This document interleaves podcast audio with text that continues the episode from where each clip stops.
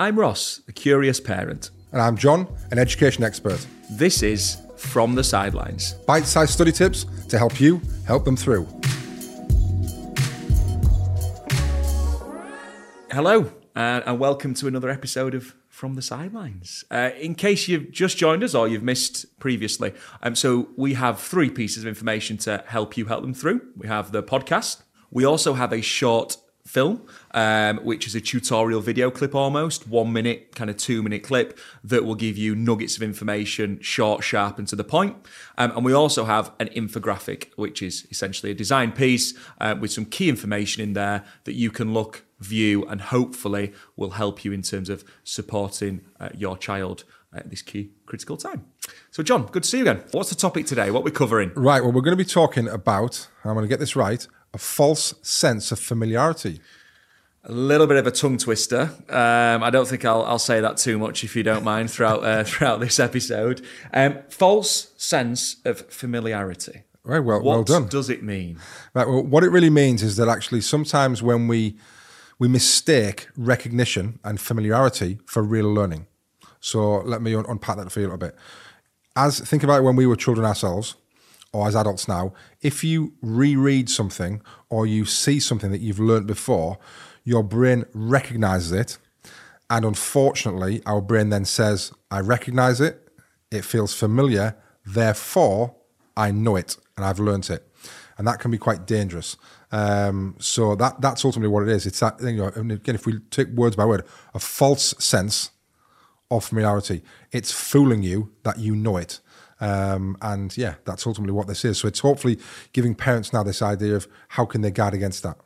Okay, and and ultimately, why is that such a bad thing then? To to to be tricked into knowing something does does that not kind of mean you do know it, or am I am I missing a point here? I'm missing Well, something? if I pick up on a perfect word that you mentioned there, tricked into. okay, You know, your your brain is tricking you Sure. in thinking that you know it. So what that means is that you don't know it.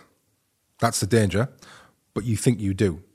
So what it does, it, it if let's imagine you reread something, you recognize it, you think, oh, I know this, and you like I always say when I uh, talking to, to to teachers and students in school, you have this yeah yeah yeah yeah yeah moment where you're nodding along and going yeah yeah yeah yeah I know this. Yeah yeah, and your brain is doing very little work because you are thinking you're remembering it, and the danger is that it creates a, uh, a heightened sense of confidence that I know this, I know this topic, yeah, yeah, yeah, and you don't know it because actually there's no way you'd be able to write that down on a bit of paper without having seen that previously. So you don't really know it, Okay. but you think it's familiar.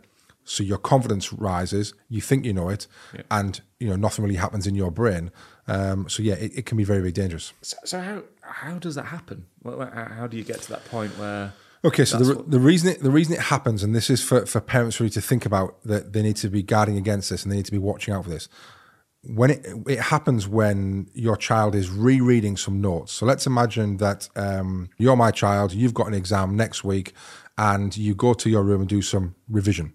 And your revision consists of rereading some of your notes, whether that's uh, your own notes in a textbook, whether it's notes that you've written down on a bit of paper, whether it's a, a revision guide or a knowledge organizer.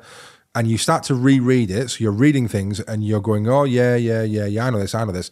And your brain isn't doing any work. Now, if we think back to a previous episode where we talked about retrieval practice, Yeah. and another episode we talked about flashcards. Yeah. What was the, what, what what what did I say, Ross? I'm gonna I'm gonna challenge you now on some retrieval. What was the key part? I, I said the magic was in what? In, in the the action of doing it, Perfect. That that physical action Yes. of actually doing it. You've remembered something. get in. Well done. I feel you. I feel kind of I feel proud. yeah yeah. I feel like I yeah. feel I've achieved something in passing that knowledge on to you. Um, And it wasn't on here, by the way. It was just, But so it's the physical act of doing that. Now, when you're rereading notes, and if you're not doing retrieval, you're not doing that. Yeah. So your brain is doing very little work, almost nothing at all, because you start to skim read the words. You think you know what's coming next. You're nodding along and you're kind of, yeah, yeah, yeah, I know this, I know this. And there's very little happening in your brain. So, in terms of your, what we call like your cognitive demands are very low.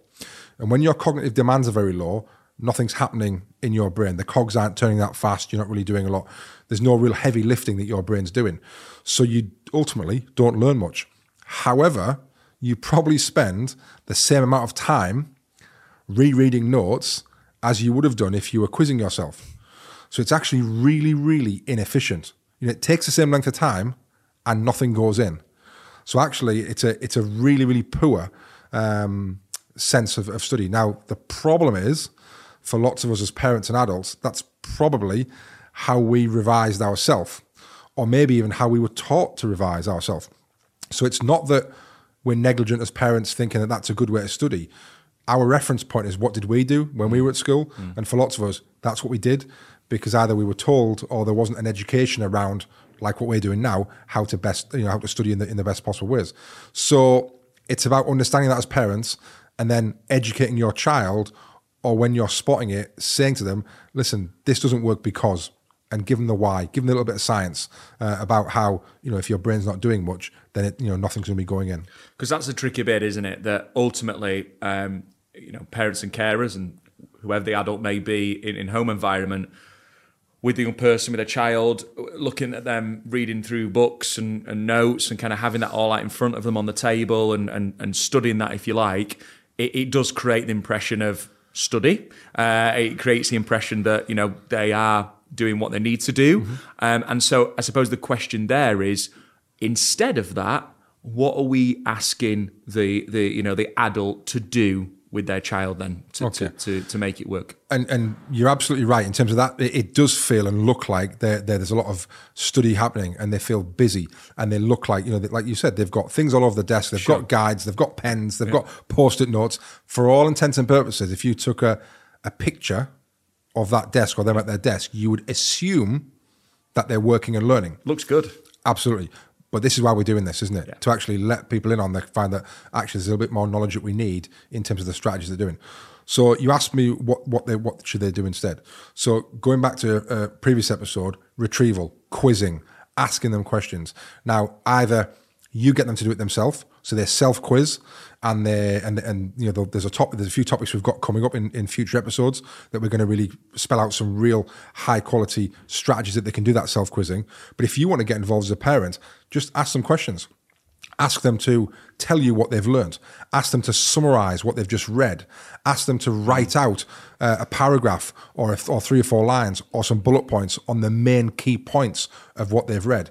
And remove their remove their study aid when you're doing that. Yeah. So remove the revision guide, remove the flashcards, yeah. make it difficult. And again, we're going to talk about this in a future episode. Make it desirably difficult. You know, we're not making it so hard that it ends up in a, a bit of a temper tantrum and you have a bit of an argument over it. But actually, right, you've read this now, or you're telling me you know this. You've got this false sense of familiarity.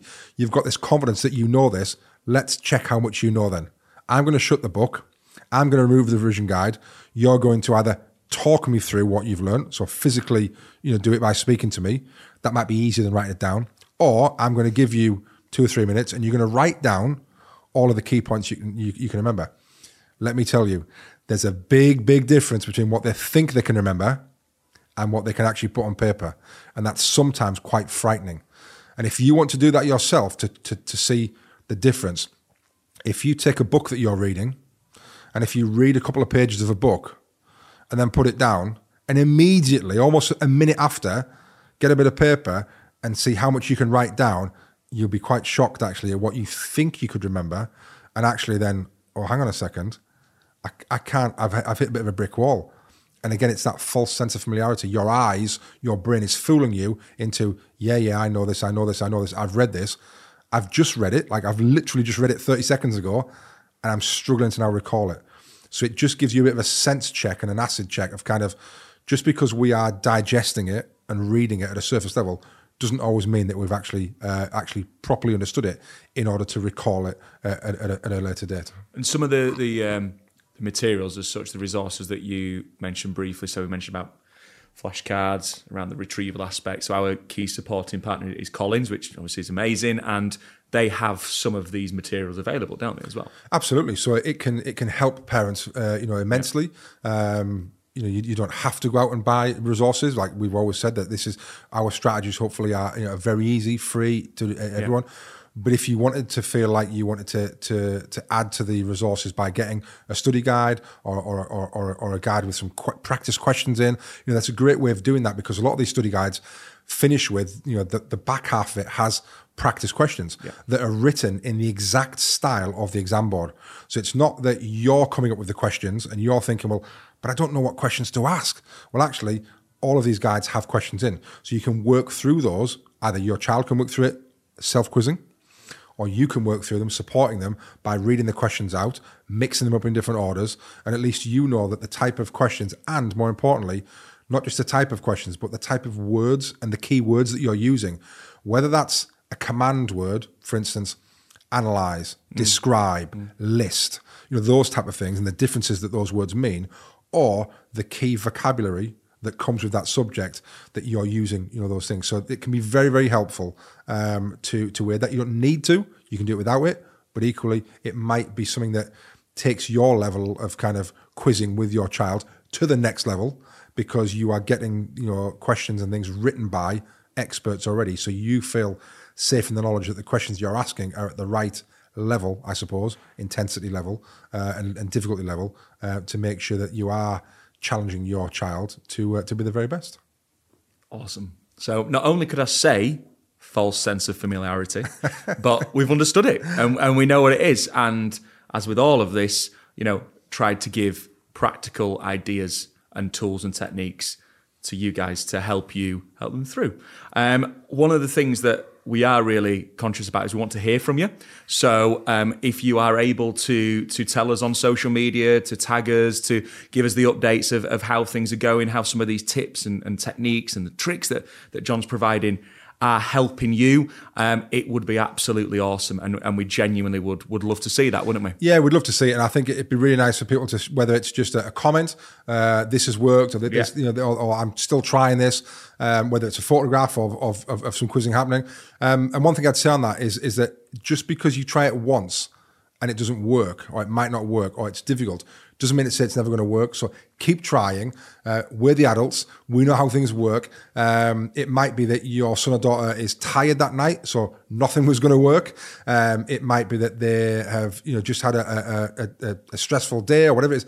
Keep trying because these are tried and tested uh, strategies that we know that work. Uh, that I know certainly from an education point of view works across you know global boundaries. Doesn't matter which country we're in. So stick at it, um, and hopefully you'll find those kind of green shoots after one or you know one or two times doing it. But yeah, please let us know because we'd love to we'd love to hear from you. Thanks, John. Uh, and with, with always, you know, the, these do link, topics do link. So please do take a look at the other the other podcasts, the short films, and the infographics. And uh, we look forward to seeing you again soon. Thank you.